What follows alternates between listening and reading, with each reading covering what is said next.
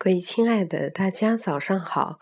您现在收听的是荔枝 FM 三二八二六九娘娘心经，我是三木娘娘。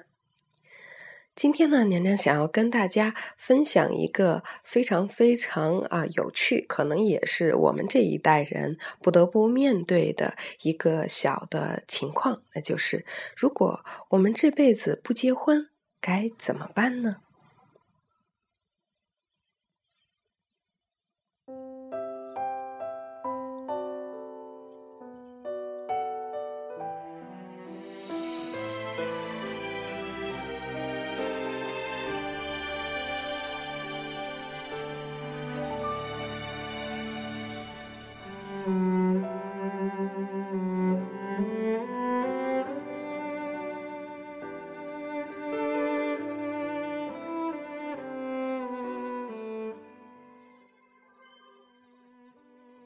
我有一个同学，她的名字叫季阿姨。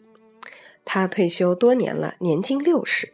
因为喜欢村上春树，为了想看懂日本原著而学日语。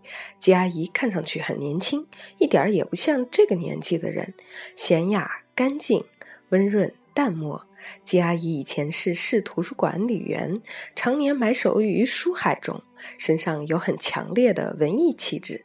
常穿着素雅而清新的格子衬衫或花纹长裙，不化妆，但是气色很好，白皙红润，说话动作都是轻柔含蓄，经常带着微微的笑意，很是温暖和煦。可以想见，年轻时候也必是个落落脱俗的清新姑娘呢。从同事口里听说，季阿姨至今为止没有结婚过，始终一个人。没有孩子，没有家庭，他学舞蹈，学日语，看书写作，经常独自旅行，享受着一个人的生活。我在脑海中擅自描绘出这样一个年轻时候的季阿姨：孤高冷清，沉迷于自己的文字世界，不会也不愿意跟太多人打交道，也有过几个不错的选择，到最后总是分道扬镳。家人也不安，亲人更是闲言碎语，愈加的变得抵抗这个世界，躲在图书馆的文字天堂里去度过自己的生活。二十岁，总是心存美好，想象着那位牵手共度一生的灵魂伴侣。书籍里、电影中，各种美好的品质都加在了那位还没有出现的对象身上。三十岁开始怀疑自己的坚持，开始害怕见到亲友，呃，开始想妥协，开始试着和自己并不喜欢的人交往，就好像写不出试卷答案的学生，只能硬着头皮填下解答交卷，却发现还是无法说服自己。四十岁好像过了一生一次的考试报名时间，突然有些释然。虽也有些无奈和悲伤，却开始说服自己，即使不结婚，自己也可以度过平静而简单的一生。五十岁，心不再有波动，开始明白一个人也可以过得很好，开始微笑对待身边的人，开始感受一朵花从种子到盛开的过程，开始养一只温顺的小猫，窝在膝盖上静静看书，度过一个人的周末。也许有人会觉得季阿姨很可怜，孤苦无依，独自承担生活的艰苦和孤寂。也许有人觉得季阿姨的生活很没有乐趣，但是有的同事和学生又觉得季阿姨很幸福，那种幸福来自内心的安宁、知足的幸福。六十岁时候的吉阿姨已经看得懂日语了，会跳肚皮舞、练瑜伽，走过许多美丽的地方。而平行空间选择了凑合结婚的吉阿姨，也许是一脸沧桑，埋头家务和孩子的琐事，满嘴的抱怨。杜尚说：“一个人的生活不必负担太重，不必做太多的事儿，不必一定要有妻子、孩子。”车子、房子，有这些不一定幸福；没有这些也不一定不幸。关键，你想好了没有呢？人生只有一次，自己都活不明白，更无法去评判他人的选择了。留学的时候，我惊诧于日本人结婚率之低，以及退休之后离婚率之高。当时我曾住在一片老人区，发现周围的老人几乎都是独居，但却都乐于自己的小生活，聚会、喝酒、浇花、养狗。在图书馆看到一个调查数据，表明日本六十岁以上近五分之一是单身，他们从来没有结过婚。每五个日本老人中就有一个一直单身，而一旦退休以后，因为受不了老公的各种习惯和以前的忍气吞声，而离婚的妇女也在不断的上升。而近年来，日本年轻人的结婚率也是逐年打破历史新低，引起广泛关注的社会问题，比如电视剧《不能结婚的男人》、不结婚、无法恋爱的理由等等。而在高速发展的中国各大中城市，这个现象呢，也是或早或晚的事儿。回看身边的人，是不是发现小学、初中同学结婚早的比较多，而大学、研究室的同学以及公司差不多年纪的同事们结婚的比较少呢？所以也不用抱着侥幸的心理说，我总会遇到那个命运中的人。金三顺什么的，那是编剧编出来骗你们收视率的。一生不结婚，这种可能极有可能降临到你我这一代头上。今天我们并不是想探讨这些问题背后复杂的社会原因，我们也承担不起。因为我自己有很强的不会结婚的预感，所以不得不思考一下：如果不结婚会怎么样？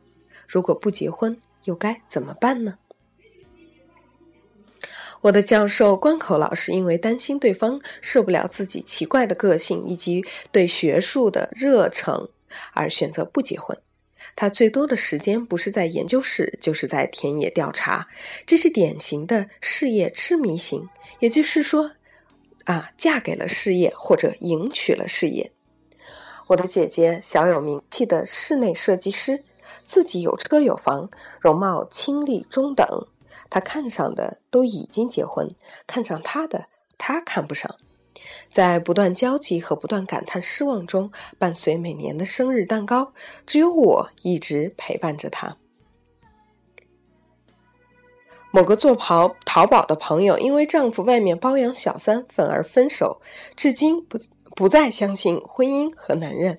反正结婚了，你也要出轨，反正最后还不是要离。我的禅学师傅开一家佛具小店，三十六岁，生活始终是小康水平。他曾经也炽热追求过心爱的人，但对方在谈婚论嫁时，还是因为自己的寒酸而被父母反对。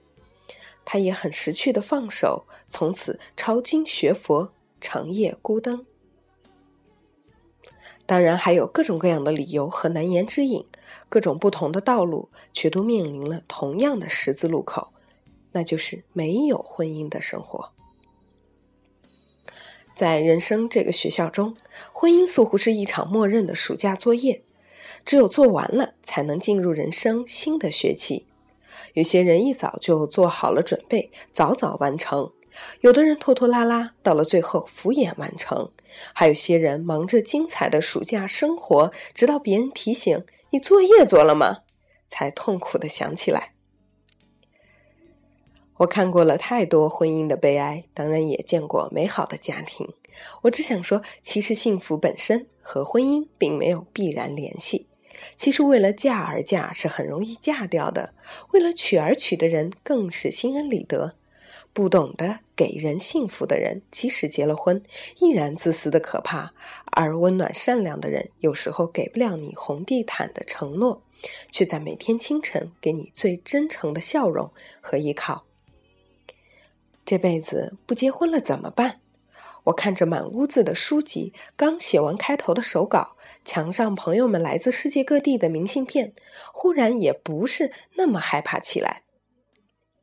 其实不用担心，我们中的很多人一辈子都不会遇见你梦想的真爱，只会因为害怕孤独的死去而选择随便找个人互相饲养。对成功者而言，能够抛弃无用的东西是必须具备的能力。忙碌的人忙于任何事情，除了生活。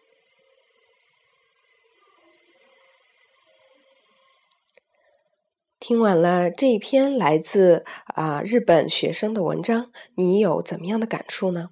不知道你现在是不是到了适婚的年龄，还是你已经啊选择了一个你心爱的人，或者选择了一个凑合结婚的人，正在你的婚姻生活当中呢？无论你有怎么样的选择，我们的人生只能用我们自己来承担责任。过得好还是不好，幸福还是不幸，只跟我们自己有关，也只有我们能够决定。那么，在这样的生活当中，我们该怎么样去经营出一份属于自己的，让我们感到啊终身受益的婚姻或者是单身生活呢？你怎么想呢？欢迎你啊发微信或者是发短消息和娘娘来沟通。今天的节目就是这样了，最后送给大家一首来自常石磊的《最爱你的人是我》。至少我们最爱自己的人要是自己，咱们明天再见。孤单的我还是没有改变，美丽的梦何时才能够出现？好想再见你一面。秋天大风一阵阵的吹过，想起了去年的那个时候，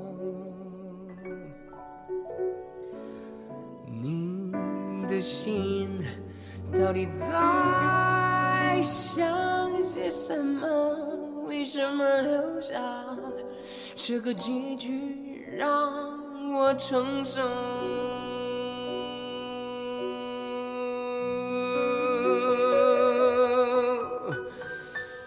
最爱你的人是我，你怎么舍得让我难过？在我最需要你的时候。不说一句话就走，最爱你的人是我，你怎么舍得让我难过？对你付出了那么多，你却没有感动过。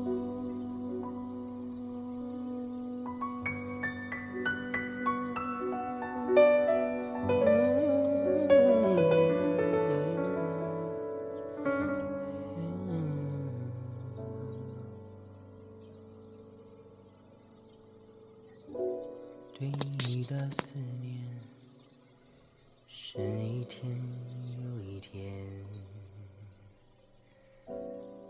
孤单的我，还是没有改变。